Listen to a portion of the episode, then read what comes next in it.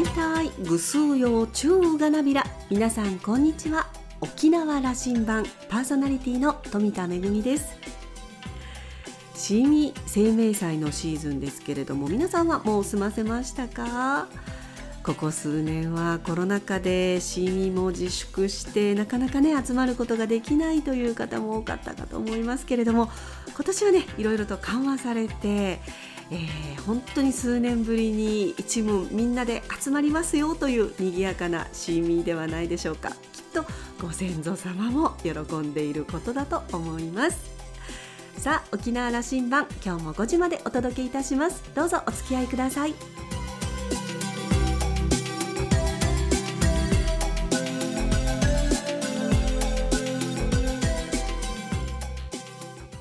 沖縄羅針盤。この放送は沖縄のあったらいいなを実現。BR クラウド。島ぐくるでものづくり沖根市や10年後も感謝される家づくり八島組。働く人と企業そして社会のハブになる RD フィールズ沖縄。思いを形にレキオスグループ。以上各社の提供でお送りします。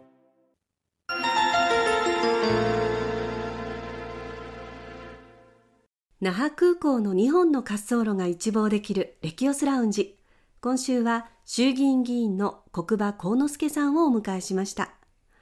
おしゃべりのお相手はラウンジ常連客で沖縄大学の島田克也さんです。国場さんは1973年生まれ那覇市のご出身です。早稲田大学を卒業後2000年に沖縄県議会議員選挙に出馬しトップ当選して政界へ。そして2012年の衆議院選挙で当選し国会議員となりました。国会議員として4期目の現在は自由民主党国防部会長を務めています。今日は国場さんに防衛費増大と沖縄との関連性について政権与党の考えをお聞きしました。それではどうぞ。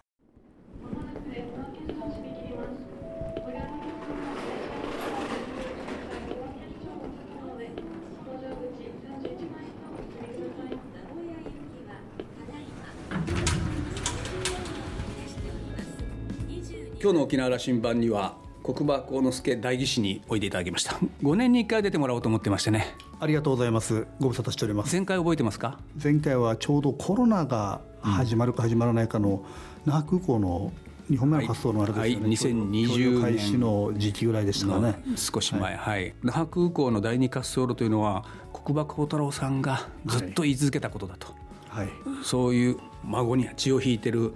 国場代議士がここで語らんといかんだろうというふうに僕に突き上げられてましたよね、よくよく覚えてます、はい、あれはいいお仕事なさいましたな。これはもういろんな幸運が重なってですね、うん、本当スピード感あふれるタイミングで完成したと思います。どういう役割を担いました？あの時は。自分はですねあの時はあのちょっと国土交通委員会にまず入ったんですね、うん、2012年に初当選をしまして。でそれで最初の段階は漁業者との関係がものすごくデリケートだったんですよ。埋め立て事業ですから、うん、でそこからなぜかいろんな彼らの、まあ、相談悩みを聞いていくとちょうど台湾との漁業協定の時期だったんですね、うん、でそれでかなりこの漁業に私詳しくなってですね。でもまあ。問題たくさんありましたね。ありましたけれどもそうですね。でもなんとか台湾との間はあのコミュニケーションができるので。じゃあ今見えている第二滑走路に、うん、ご自身も尽力したという自負はあるこれは私は県議会でも議事録引っ張ってもらえればですね。国場幸太郎さんにも顔向けができる、そうですね。もう祖父の遺言みたいなもんいい仕事したら孫と言われるような気持ちもある、まあ、ただこれもスタートしてんだと思いますので、はい、いろんないろんな意味でですね。それを活用してどうするかっていう部分だと思いますから、うん、今日のこの場はですね、はい、政権政党自民党の国防部会長に、就任している最も厳しい仕事だと僕は思うんですけども。そうですね。その任に当たっている、はいあのこのテーマでお話を聞きたいと思います。わかりました。はい。この東シナ海の緊張感というのは遡るといつかというと石原慎太郎さんがもう余計なことしてくれて尖閣をもう買い取るとかなんとか言ってで時の政権が国有化したとそこから今の緊張状態が生まれた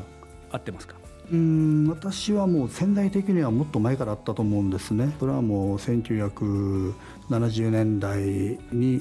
ちょうど国連の、調査によってですね海底資源があるということを公表されて台湾の方もあの尖閣は今もですね領有権を主張しておりますしでもちろん中国も主張しておりますしもちろんこれは負けもなく日本のものですからやっぱこの部分っていうのはずっとあったわけですよね。だからそれは、まあ、中国も経済的に日本を GDP 超えて、えー、そしてこの30年間の中で軍事費も約39倍ですかね。相当拡大してきてますからやはり自信を持って、えー、このように主張してきてると思います。あとはやっぱ1992年ですね一つのきっかけは。その時に領海法という法律ができましてで中国は尖閣を自分たちのものだというふうに国内法で位置づけたんですね。うん。ですから石原慎太郎知事の時代っていうのはもうかなりそれはもう後発的な部分であって、うん、やはり法律戦とか認知戦とかそういう部分でいうともう90年代から始まっていたっていう部分だと思います、ね、なるほど。ジャッキしたのがじゃあ石原慎太郎事件だったと、まあ、ジャッキさせた。というかそうですね、まあ、石原さんは石原知事なりにやっぱり何かあのもう本人もかなりご高齢でしたからね何かせんといけないっていう やむにやまれぬものがあったんじゃないでしょうか。あれはしかし、はい、沖縄にとっては迷惑な話だったというふうに思うんですがねどうです？まあしかし、まあ、民主党政権でぶつけた船を本国に私は返したっていうそのままですね、うん、それも非常に大きな総括が必要だったと私は思いますし当時のことを言うとですね72年の日中国交正常化から、はい、あの時に話し合われたことはこの問題を今テーブルに乗せてガチャガチャやるとうまくいかないから、次世代に回そうというふうにお互いが話したんですよね。その当時の中国の経済力とかですねやっぱり軍事の状況とか国際社会で置かれている立場からしたらそんなものは言えなかったと思うんですよね。ところが当時と今はもう全く変わってきてますのでアメリカに匹敵するぐらいの経済力とまた2030年には GDP を超えるかもしれないっていう中でやはりあの当時と今の中国っていうのはもう同じ国でも全くないようとなってると思いますね、うん、日本国としてはそういう強大化した中国となかなか仲良くやっていくことは難しい状況になってきていると。まあ、隣国ですから、うん、やはりこの経済的にはものすごい相互依存がありますし、まあ、11万人の日本人が中国ではあの生活してますからやっぱりこれは隣国は隣国としてお互いのリスクを管理するっていう部分だと思うんですよ。ただ習近平国家主席も初の3期目になってですね。で彼は昨年の党大会でも台湾を一つにするためには武力行使も厭わないと。これは明言してますから。またなおかつこの軍事的なアンバランスですよね。日米とこの中国との間に対しての。例えば中国の方は地上配備型の日本まで届くミサイル約2000発持ってるんですよね、うん、で日本とアメリカは一発も持ってませんし、うん、ですから脅威っていうのは意図と能力の掛け算ですので能力っていう点からするとはるかに中国が今凌駕しているという現状がありますね。つまりアメリカは世界最大の軍事大国ではあるけども、うん、ことこの東シナ海南シナ海においては中国のパワーが圧倒的に大きい状況が今生まれている今大きいですねこれはもう公開情報でもそういう実態になってますのでそうなるとやっぱり力の空白っていうものは何かのきっかけで均衡が破られる可能性もリスクもありますのでやはりそれはその守るっていう観点からの防衛力の整備っていうものは私は必要だと思います。まあ、岸田さん昨年から自衛力軍備の増強の話をなさるこういう理解でいいですか？すごくあの大雑把な話しますけども向こう5年間で自衛隊の強化、まあ、これ予算にすると約2倍近くの設定自衛力を強化しようという方向に向かっている。その大きな柱があって一つは対中国の言葉は難しいですね。敵地攻撃能力とも言うけどもあるいは自民党としては何と言うんですか？反撃能力って我々は使ってるんですけれどもね、はい、もう一つは、南西シフトという言い方。つまりこの我々が住んでいる南西地域ここの防衛が弱いのでここにシフトしようと。こういう2つの大きな柱になっているというふうな理解でいるんですけども合ってますか？そうですね。あの、まあ、の今までの防衛予算約27兆円だったものを43兆円というふうにこれを令和の9年までにですね整備していこうという考え方があるんですが、まあ、数字だけではなくてやはり7つの柱っていうのがあるんですね。大きく分けてこの長距離のミサイルを作るとかミサイル防衛をするとかあと無人アセットといってドローンとかですね無人機とかそこも整備していこうとかあとはまあ機動展開能力国民保護あと継戦能力といって、うん、あの戦い仕掛けられた時に守り続けられるだけのスタミナというかですねいろんな燃料とか、弾薬とかそれも全然整備されてませんしで今の自衛隊の現状っていうのは稼働率が非常に低いんですよ。その理由は部品がないんですね、うん、例えば戦車っていうのは約1100社ぐらいの企業が関わってるんですけれども中小企業も含めて。で一つの企業がかけても船も戦車も動かないんですよ。ところが今もサプライチェーンのいろんな関わってる企業さんが日本の防衛産業のお客さんというものは防衛省しかありませんから、うん、なかなかその予算も限られているのでどんどん撤退していってるんですね。うん、でそうなると日本の陸海空を守るための装備品というものが大体稼働率が半分ぐらいしかないものもありまして。でこれは問題だっていうことで防衛産業もしっかりと後押ししていこうということも柱の一本に入ってますだからいろんなのが入ってるので、まあ、単に南西シフトっていう地政学的なものだけではなく例えば今の戦争っていうのはどうしてもこのまずはあの認知戦とかあのサイバー戦とかですね。あとその次にまロケットとか、まあ、最後にこの上陸戦っていうのが出てくるんですけれども段階がありますのでもうあのそういうようなことが起きないような抑止力を固めるための目的がこの5年間で防衛力の整備をしっかりと整えて外交の力話し合いでしっかりと、まあ、中国とか北朝鮮とかですねいろんな国とも共存共栄していけるような環境を作っていこうっていうのが最大の目的ですね。予算としてはこれ数字で言えば1.6倍とか1.7倍だけども総合的に見ると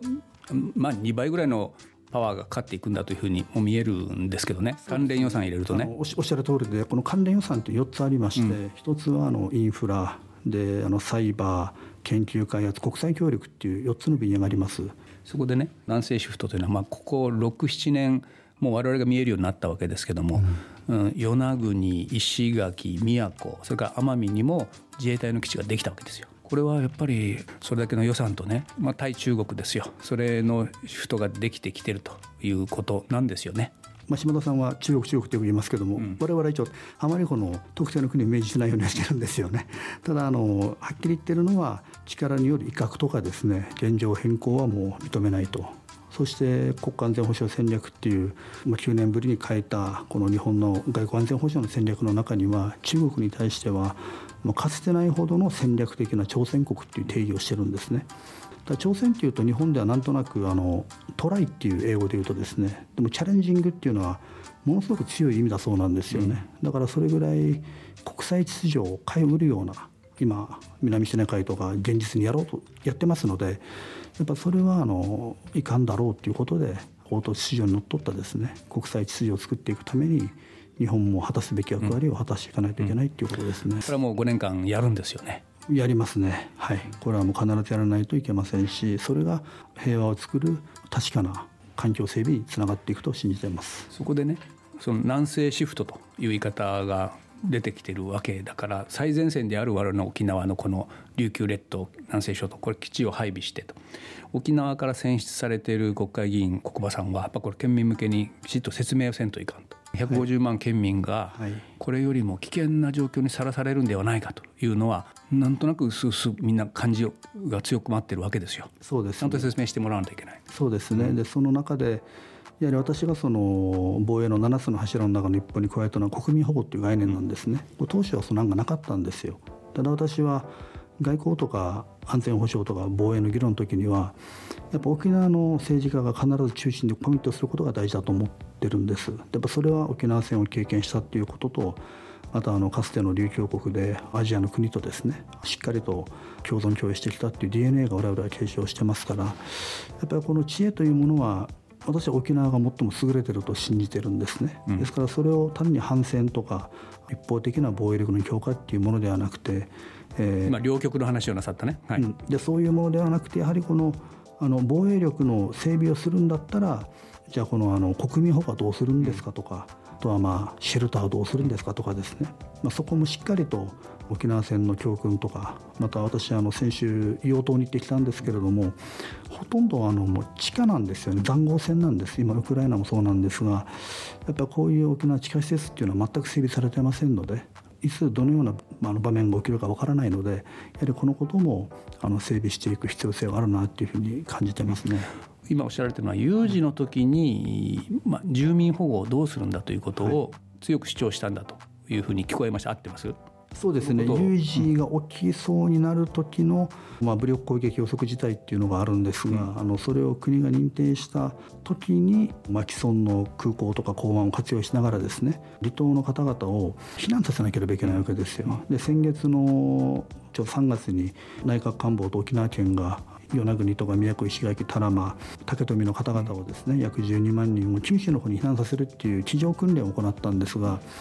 これは非常に大きな私一歩だと思いますね。私は県会議員の頃に私国民保護の賛成討論をしたんですがあの時の怒涛のごとくのやじとかですね今まで私が経験した政治家の中でも最もこの厳しいプレッシャーを感じたんですね。それはこの国民保護みたいな議論をすると戦争が起きると。だそういう事態を作らないための話し合いが大事なんだっていうんですが、まあ、それはそうだと思いますけれどもやっぱ政治っていうのは最終的に国民の生命財産を守っていくっていう責任がありますからいかなる事態でもしっかりと避難させる命を守るっていうことを我々は考えなければ誰も考える場所がないので自分はその国民保護っていうことを今まではこの都道府県とか地方行政の自治体の業務にあまりにもこの任せすぎしたので国家の責務として国家安全保障戦略の中に私は国民保護っていう柱を盛り込んだんですよ。だからあのその訓練というものもうまく機能していったと思います。国の責任としてやるべきなんだということは明快に今なってるんですね。今回なりました、うん、県民の代表として国場さんを送り出しているからにはぜひ沖縄の声が入るようにお願いしますよ。おっしゃる通りです、はい。これはもう原点ですこれは。あの国場さんは、えーと、月曜から金曜は東京での活動。土曜日曜は沖縄での活動、はい今日もまた東京に帰られる前ですけども最後に県民に一言このタイミングでの話をしていただいてまた飛行機に乗ってください。ありがとうございます。私はそのとにかく平和を守るためには外交の力が大切だと思います。でその原点となるのは何といってもまず沖縄県民のあの理解であり私は沖縄っていうところはすごく歴史的に外交とかそういう平和に対する感度が高い地域だと思います。ですからそれをあの真摯にですね私は沖縄選出の国会議員として国防部会っていう大変重要な役割を今担わさせていただいておりますのであの平和を作るための防衛力なんだと、まあ、そのことをあの軸にまた引き続き平和を守るために汗を流していきたいなと思っております。今日は忙しいとありがとうございました。ありがとうございました。ご活躍記念してますから。はい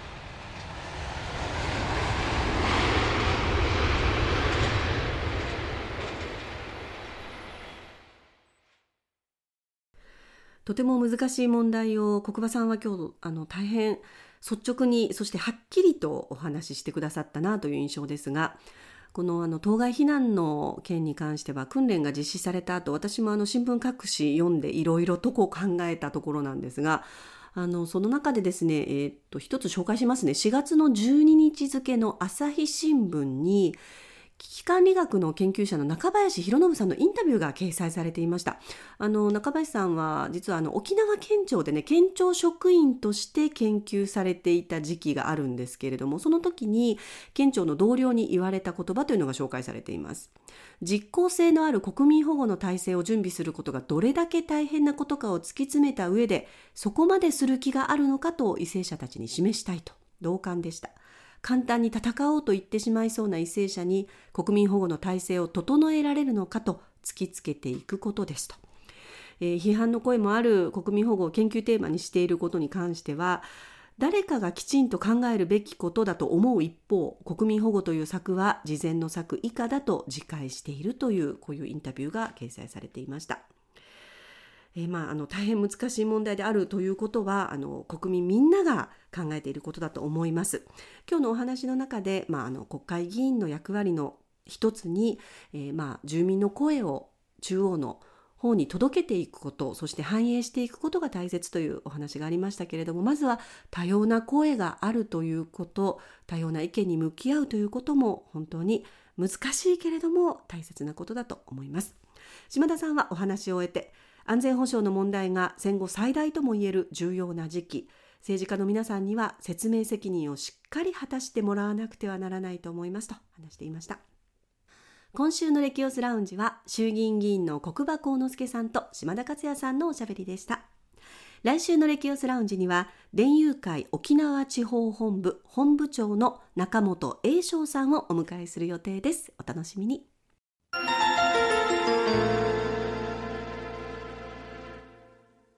めぐみのあしゃぎだよりのコーナーです。今日はですね県外での沖縄作品の公演のご案内です。来月5月20日土曜日21日日曜日に京都にありますロームシアター京都で公演が予定されています。劇食大人団プロデュース9人の迷えるうちなんちゅの公演です。1972年うちなんちゅは何を思い何を願ったのか。1972年の沖縄本土復帰に向き合う劇団の姿を通して意見の異なる者たちの対話の重要性を描いて高く評価された作品です。昨年度のコリッチ舞台芸術祭り2022春のグランプリを受賞した作品です。あの作品もグランプリだったんですけれども、えー、この中でですね宇佐仁一さんが主演男優賞も受賞されているという作品です、えー、今回初めての、えー、京都公演ロームシアター京都で実現します。本土復帰当時と現在を行き来する二重構造の物語を通して過去と現在の沖縄に暮らす人々の多様で複雑な立場や心情を浮き彫りにしていきます。それぞれの立場から沖縄に対する思い日本への思いそして戦争高級平和への思いいろいろな思いが交錯します。1972年沖縄人は何を思って何を願ったのか。現実社会では対話が困難な人々や意見を一つの舞台に乗せることによって異なる意見の他者を理解して対立ではなく対話することの重要性を示す作品です。5月20日21日、21日はですね託児サービスもあります。チケットに関する詳しいことはロームシアター京都のホームページをご覧ください。めぐみのあしゃぎだよりのコーナーでした。